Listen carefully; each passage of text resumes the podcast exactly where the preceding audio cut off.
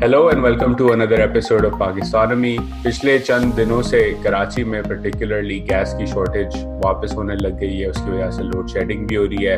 और main stream media में वज़ीर आज़म साहब ने खुद कहा कि विंटर में सर्दियों में लोड शेडिंग ज़्यादा होगी गैस की सप्लाई कम है और कैपेसिटी कम है। और उसके बाद से जो है, ये सियासी मसला या सियासी पोजिशन ले ली हैं सारी पार्टीज़ ने कि पीटीआई कहती है कि सिंध हुकूमत की गलती है पाइपलाइन बनाने की इजाज़त नहीं दी।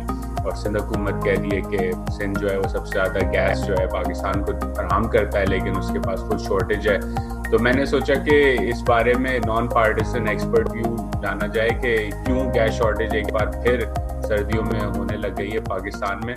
तो मेरे साथ समीउल्ला तारिक साहब मौजूद हैं। Is head of research at PakKuwait PakKuwait investment company तो Samiullah welcome to Pakistan thank you thank you sir शुरू में आपसे इस बात से करना चाहता हूँ कि एक बार फिर दो सर्दियाँ तो गुजर गई, जहाँ मुझे याद है कि काफ़ी शदीद गैस की लोड शेडिंग हुई थी और इस दफ़ा फिर से वार्निंग आ गई है कि लोड शेडिंग होगी और कराची में ऑब्वियसली उसका इम्पैक्ट शुरू हो गया है गैस की लोड शेडिंग का।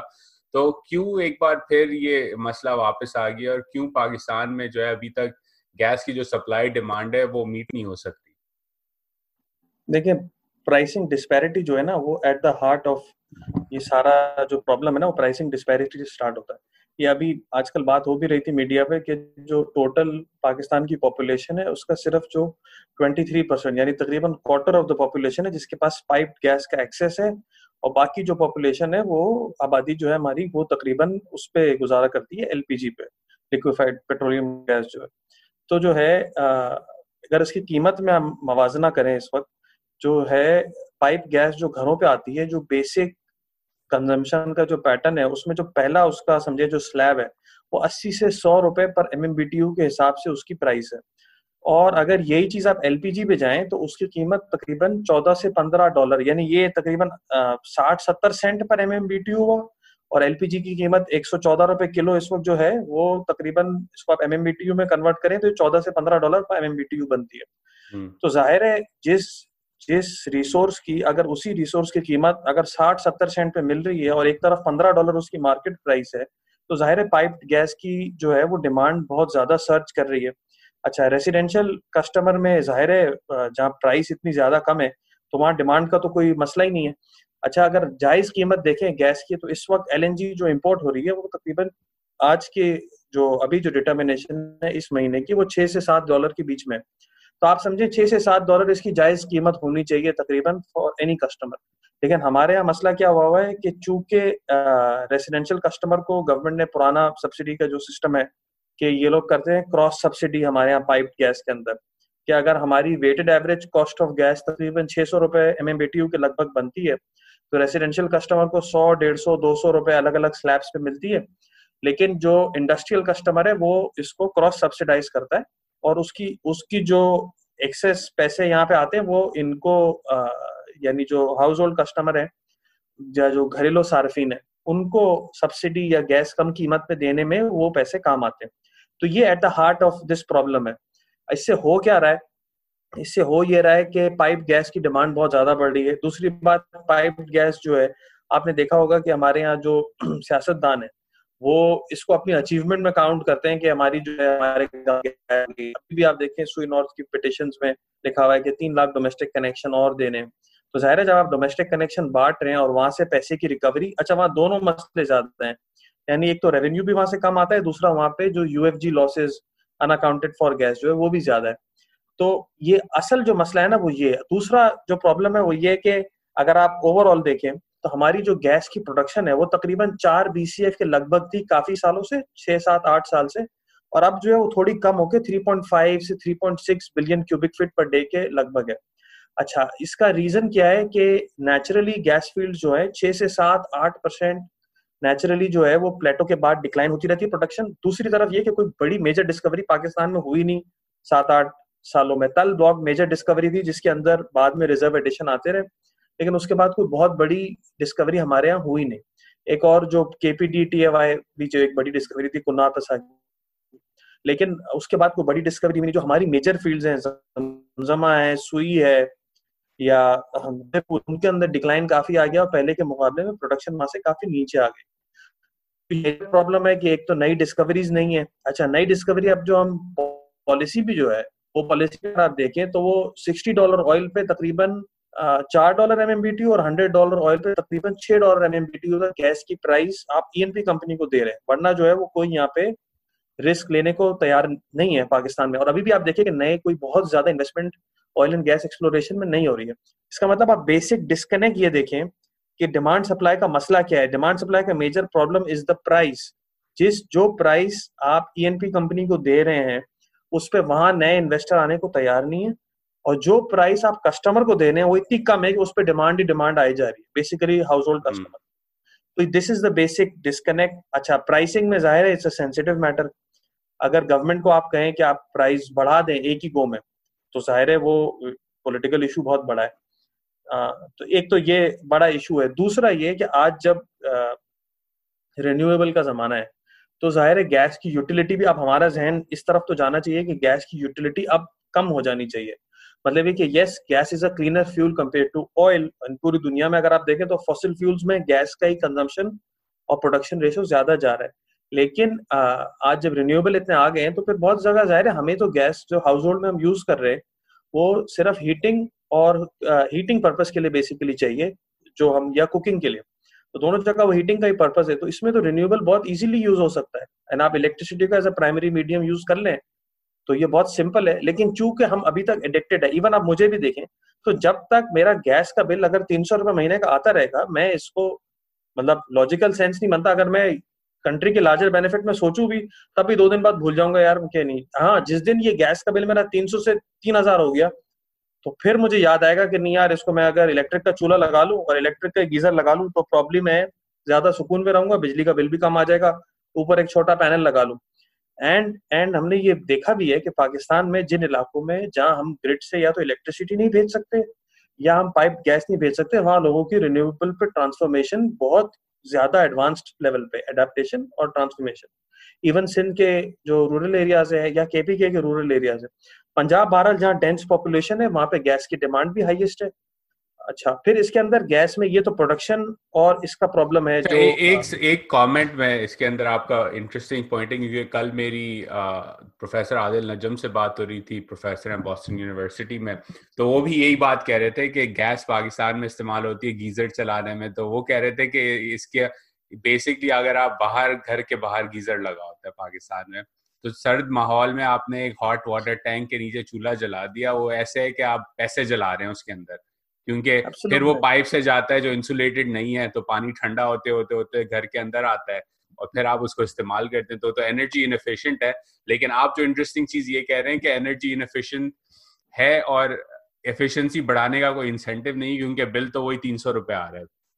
बिल्कुल एब्सोल्युटली हमारे साथ पुराने जमाने में 2002-3 से पहले जब बिजली का बिल भी इसी तरह की सब्सिडी का मसला बहुत बड़ा होता था क्योंकि उस वक्त तक हम बिजली जो है हाइडल की बिजली बहुत ज़्यादा इस्तेमाल होती थी तो ज़ाहिर है कोई रैशनल नहीं होता था यहाँ पे कंजर्वेशन का।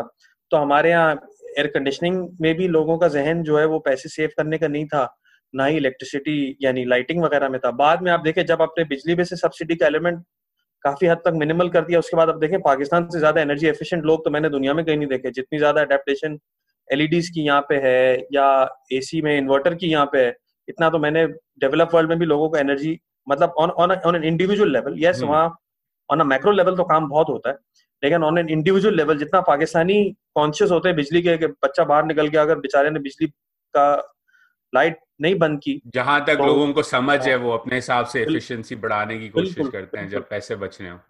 एब्सोल्युटली अच्छा दूसरा जो प्रॉब्लम है जो ये आप दोनों बात कर रहे थे कि पीटीआई की गवर्नमेंट ये कह रही है और सिंध गवर्नमेंट ये कह रही है पार्टली दोनों अपनी अपनी जगह ठीक है अगर आप ये देखें कि 66 परसेंट गैस सिंध प्रोड्यूस करता है, इसमें कोई शक की बात नहीं है। उनका ये कहना है, जो दूसरी साइड से पीटीआई गवर्नमेंट का कि जो है, अगर आप, हमारे यहाँ जो गैस टोटल चार बीसीएफ लग, के लगभग जो प्रोड्यूस होती है, उसमें से 700 से 800 एमएमसीएफडी ऐसी गैस होती है जो पाइपलाइन में नहीं जा सकती, जो कि लो एमएमबीटीयू गैस है, जिसके अंदर इम्प्योरिटीज होती हैं।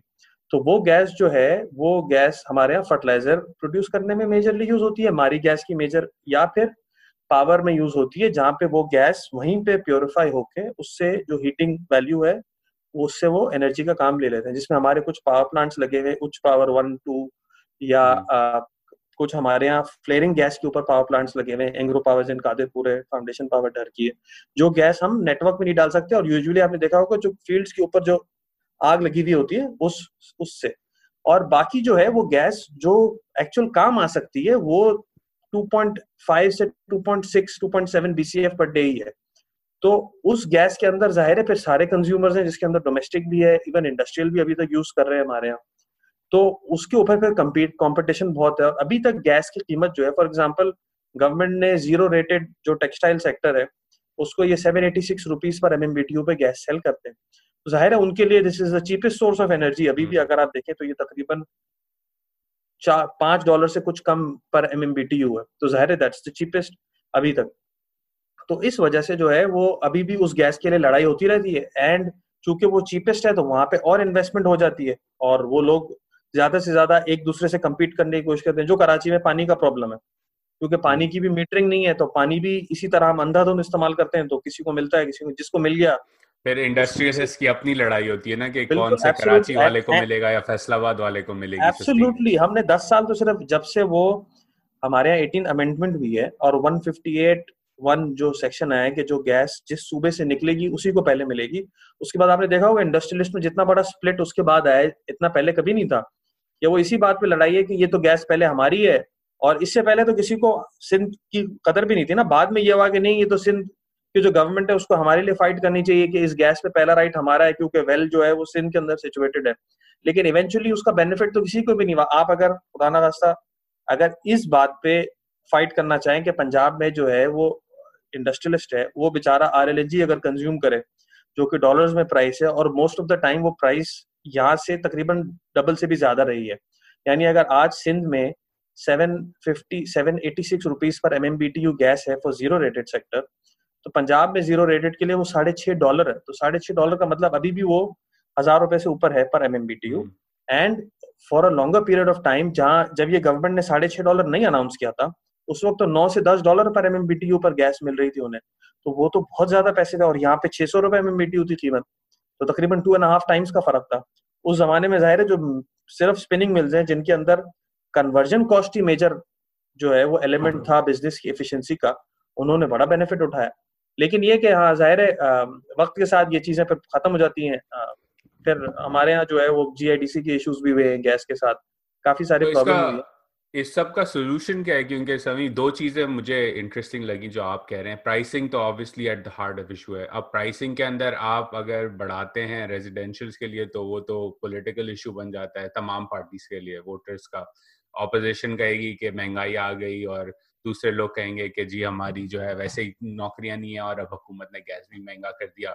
दूसरी तरफ़ अगर आप यही सब्सिडी चलाते रहते हैं तो आपने इंडस्ट्री या कहीं ना कहीं से पैसे पूरे करने हैं तो या तो आप डेट डेट प्लस इंटरेस्ट पे करेंगे या आप इंडस्ट्री से ज़्यादा पैसे लेंगे तो इंडस्ट्री अनकम्पेटेटिव हो जाएगी। तो वो कहेंगे कि जी हम एक्सपोर्ट्स नहीं कर सकते। तो इसका मतलब सोल्यूशन फिर क्या है कि किस तरह ये जो पूरी मार्केट है एक तरह से एक तरह से इनएफिशिएंट मार्केट बन चुकी है, उसके लिए क्या क्या सॉल्यूशंस करनी पड़ेंगी? एब्सोल्युटली देखिए, अगर आप पूरी दुनिया में देखें तो वो लोग जो है अपने रिसोर्सेज को प्राइस ऐसे करते हैं कि जो भी मतलब जहाँ बिल्कुल कंप्लीटली फ्री मार्केट होती है, वो तो हर रिसोर्स को प्राइस इस तरह करते हैं कि जो इसकी सबसे ज़्यादा कीमत अदा कर सकता है that is the best use of that resource मतलब आज अगर गैस कहीं निकलती है, अगर उसकी सबसे ज़्यादा कीमत इकोनॉमिक वैल्यू जो है अगर फर्टिलाइज़र दे सकता है तो वो ले ले। अगर पावर दे सकता है तो वो ले ले। या डोमेस्टिक कंज्यूमर दे सकता है तो वो ले ले। अब चूँकि हमारे मुल्क का सोशियो इकोनॉमिक स्ट्रक्चर और डेमोग्राफिक्स ऐसे हैं कि आप कस्टमर्स को इमीडिएटली फ्री मार्केट पे डायरेक्ट जो है वो ट्रांजेक्शन नहीं करा सकते। मतलब आप अगर कस्टमर को आज ये कहे, जो गैस का कंज्यूमर है कि तुम्हारा दो सौ रुपए का बिल था, ये गलत आ रहा है, इसको अब मतलब अगर आप मैं सौ रुपए को अगर छह डॉलर पे लगाऊँ तो तकरीबन टेन टाइम्स हो जाएगा। तो दो सौ रुपए का बिल दो हज़ार रुपए का हो जाएगा। तो ज़ाहिर है उसने तो रोड पे आ जाना है कि देखें ये क्या हो गया। तो मेरा ख्याल है कि ग्रेजुअली लोगों को एक तो ये कि यस जो शॉर्टेजेस आ रही हैं, उससे कुछ तो लोग खुद भी हटेंगे। दूसरा मुझे लगता है कि लोगों को ट्रांजिशन कराना चाहिए, ज़्यादा से ज़्यादा टुवर्ड्स रिन्यूएबल के देखें, एक दफ़ा की इन्वेस्टमेंट है, एक दफ़ा आप लगा लें। और हीटिंग के लिए आपको यानी चूल्हा जलाने के लिए और गीजर के लिए चाहिए तो ये बेस्ट सोल्यूशन है। और जितनी इसके अंदर इंडिजिनाइजेशन करें, गीजर में भी और मतलब हमारे माशाल्लाह जो है इसका अच्छी इंडस्ट्रियल बेस लगा हुआ गुजरात वाला गुजरात वगैरह में। और दूसरा ये कि जो पैनल है, उसके अंदर भी इंडिजिनाइजेशन पे ताकि हम एक दफ़ा इस इस चक्कर से बाहर निकले पूरे के पूरे से। और दूसरी बात ज़ाहिर है गवर्नमेंट को इवेंचुअली प्राइसिंग से इंसेंटिवाइज भी करना पड़ेगा कि जो है किस तरह price Aahista Aahista market price के बराबर ला के जो है वो लोगों को इंसेंटिवाइज करें और लोगों को थोड़ा थोड़ा डिस्करेज करें गैस का यूजेज इस तरह। दूसरी तरफ़ जो डोमेस्टिक प्रोडक्शन है, उसके तरफ़ भी फोकस करें कि ज़्यादा से ज़्यादा लोग जितने भी प्रॉब्लम्स हैं ईएनपी e कंपनीज़ के जो फॉरेन नहीं आ रही हैं, कि वो आए और गैस एक्सप्लोर करें। तीसरा, आपने वो एलएनजी वाली बात जो थी कि L N G yes definitely L N G is a solution लेकिन एल एन जी वहाँ पे सोल्यूशन है जहाँ पे आपकी प्राइस एक्सेप्टेबिलिटी है जिन सेक्टर्स में। फॉर एग्ज़ाम्पल हमारे यहाँ गैस की डिमांड सप्लाई की गैप की बात होती है तो अनरिस्ट्रेंड जो ये गैप कहते हैं ना, कि अगर आप पाइप कस्टमर जो नहीं है, उनको जाके भी आज गैस दे दें। तो हमारे तो दो ढाई बीसीएफ पर डे की इस वक्त एक्सेस डिमांड है, जितनी सप्लाई है उसके मुकाबले में। यानी छह billion cubic feet per day की डिमांड तो हमारे यहाँ है ही है। लेकिन अगर आप ये कहें कि सारी की सारी अगर आप एलएनजी इंपोर्ट कर लें तो उससे दो मसले होंगे। एक बैलेंस ऑफ़ पेमेंट का प्रॉब्लम होगा। दूसरा, वो गैस जब आप इम्पोर्ट करेंगे दस डॉलर की या आठ डॉलर की जो भी, वो उस कीमत पे इतनी ज़्यादा गैस शायद ना बिक सके। यस इंटरनेशनल प्राइसेस में स्विंग्स आते हैं एलएनजी में। आज छह डॉलर की अगर दो डॉलर की मिलने लग जाए तो मुझे लगता है यहाँ डिमांड बहुत क्रिएट हो जाएगी, लेकिन हमारी डिमांड जो है डेफिनेटली काफ़ी ज़्यादा प्राइस सेंसिटिव है। हाँ लेकिन ये कि इवेंचुअली ये कि हमारे यहाँ जो लग रहा है कि स्ट्रक्चर वो ऐसा होगा कि जो कमर्शियल कस्टमर्स है इवेंचुअली उनको जो है वो एल पर जाना ही पड़ेगा, सारे के सारे। और इवन और जो रेसिडेंशियल कस्टमर है, क्योंकि इवेंचुअली गवर्नमेंट की प्रायोरिटी वो होगी वो जो है, वो पाइप गैस के ऊपर ही रहेंगे, जो नेचुरल गैस जिसको हम कहते हैं, जो फ़ील्ड से निकलती है। तो नए टर्मिनल्स अगर लग जाएँगे तो फॉर एग्ज़ाम्पल जैसे कराची है, इस वक्त कराची में लोड शेडिंग का एक बड़ा रीजन ये हुआ है कि जो गैस है, उसमें चूँकि शॉर्टेज है, उसकी वजह से जो के इलेक्ट्रिक के जो पावर प्लांट्स है, वो गैस बेस्ड है। तो वो, उनको जब गैस पूरी नहीं मिल रही एज अ फ्यूल तो यहाँ लोड शेडिंग हो रही है। तो यस इसका एक सोल्यूशन तो ये है कि आप इस वक्त आर ज़्यादा इम्पोर्ट करें के इलेक्ट्रिक को दें। के इलेक्ट्रिक ने तो आगे फ्यूल सरचार्ज फ्यूल एडजस्टमेंट के अंदर जो है वो कस्टमर से वो वसूल कर ही लेना है। तो यस अगर ज़्यादा से ज़्यादा अगर एलएनजी आ जाए तो definitely that is going to help even जो पावर यूटिलिटीज है उनको भी और कस्टमर्स है उनको भी। और दूसरा है कि के इलेक्ट्रिक का चूँकि अगले साल नए पावर प्लांट ऑनलाइन आ तो अगर एक तो आर्ग्यूमेंट ये है कि अगर जो एग्जिस्टिंग हमारे जो पावर प्लांट है इनके, अगर उस बेचारे को गैस पूरी नहीं मिल रही। मैं यही तो पूछने तो वाला था कि नया पावर प्लांट क्या करेगा? एडिशनल गैस चाहिए होगी। मैं यही पूछने वाला था कि नया पावर प्लांट गैस तो इसके लिए तो आपको डेफिनेटली कोई हाँ। बिल्कुल और इसके लिए आपको जो है वो नई पाइपलाइन भी शायद डालनी पड़े जो आ, इनका जो कलेक्शन पॉइंट है वहाँ से लेके पावर प्लांट तक। अच्छा तीसरा जो हमारा एक बड़ा मसला है वो ये कि हमारा जो हिस्टोरिक गैस का नेटवर्क जो ट्रांसमिशन डिस्ट्रीब्यूशन का है ना वो बना हुआ था इस तरह कि हमारी मेजर गैस की जो सोर्सेस थी, वो या तो सुई, मारी या केपीके के प्लांट से और हमारा मेजर जो कंजम्पशन है, वो पंजाब के अंदर है। तो आपका मेजर डिपेंडेंस कंट्री के अंदर था तो मेजर जो ट्रंक लाइन आपकी असल जो जाती है, उसकी एक कैपेसिटी है for example one BCF per day और बाकी आप सेंटर से गैस सोर्स कर रहे थे और वो वहीं आगे की तरफ़ और यहाँ वहाँ डिस्ट्रीब्यूट हो रही थी। अब जब आप आर पे आप ज़्यादा से ज़्यादा जा रहे हैं तो आपको एक नई ट्रंक लाइन की भी ज़रूरत है।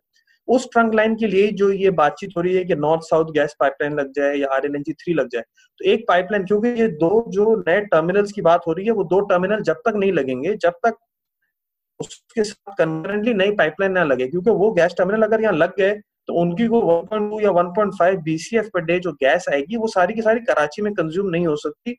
वो आपको पाइप करनी है टू अप कंट्री उसके लिए आपको ट्रांसमिशन लाइन भी एक चाहिए। उसके लिए ज़ाहिर है राइट ऑफ़ वे भी चाहिए और एक बड़ी इन्वेस्टमेंट भी चाहिए एक्सपर्टीज भी चाहिए। तो उसके लिए भी बात हो रही है। तो होपफुली अगर ये काम हो जाए तो ये कंकरेंटली दो काम करने पड़ेंगे। कि पाइपलाइन भी लग जाए और टर्मिनल्स भी लग जाए। और जो बात हो रही है कि गवर्नमेंट ने शायद two hundred M capacity sale भी कर रही है फॉर आर टर्मिनल्स तो अगर वो हो जाए प्राइवेट पार्टी इम्पोर्ट कर लें तो उससे भी कुछ ना कुछ जो है, वो गैस की सोल्यूशन में जो ये शॉर्टेज है, इसकी सिचुएशन में शायद बेहतरी हो। लेकिन डेफिनेटली ये बात सही है कि ये जो विंटर्स है, या अगला भी अगर दो टर्मिनल और नहीं है अगले विंटर तो डेफिनेटली ये बहुत बढ़े जाएँगे और लोगों को ये असेसमेंट हो जाएगा कि उनको ऑल्टरनेट पे जाना ज़रूरी पड़ेगा, वरना अब या तो आदत बना ले लोग गीजर बगैर काम चलाने की, वरना जो है वो ज़ाहिर है प्रॉब्लम होगी काफ़ी। सबीला काफ़ी मुझे कुछ काफ़ी कुछ सीखने से मिला इस कॉन्वर्जेशन से तो आपका बहुत बहुत शुक्रिया। और मेरी तो टेक अवे यही है कि जो लोग सुन रहे हैं और एटलीस्ट uh, उनके पास इतने पैसे हैं कि वो गैस स्टोव को चेंज कर सकें इलेक्ट्रिक पे या ऊपर कोई पैनल शैनल लगा लें या गीजर को चेंज कर लें तो शॉर्ट टर्म में तो लगता है कि यही बेस्ट तरीका है गुजारा करने का। जैसे एक जमाने में बिजली की शॉर्टेज होती थी तो लोगों ने जनरेटर खरीदे। तो अब ये खरीदना पड़ेगा और I think in a way it's also good क्योंकि आप अगर ट्रांजिशन करेंगे towards electric stoves and electric geysers तो उससे आपका अपना खुद का भी फ़ायदा है क्योंकि इवेंचुअली तो गैस का तो ये मसला चलता रहेगा। और उम्मीद है कि यू नो जो पॉलिटिकल लीडरशिप है वो फिंगर पॉइंटिंग से आगे बढ़ के कोई होलिस्टिकली सोचे कि इस सेक्टर के साथ रिफॉर्म्स किस तरह करने हैं, क्योंकि आई एग्री विथ यू कि आप अगर कैपेसिटी डाल भी दें तो अगर प्राइसिंग का इतना बड़ा इशू है और गैप है तो वो कहीं ना कहीं से तो इनफिशियंसीज क्रिएट करता रहेगा मार्केट के अंदर।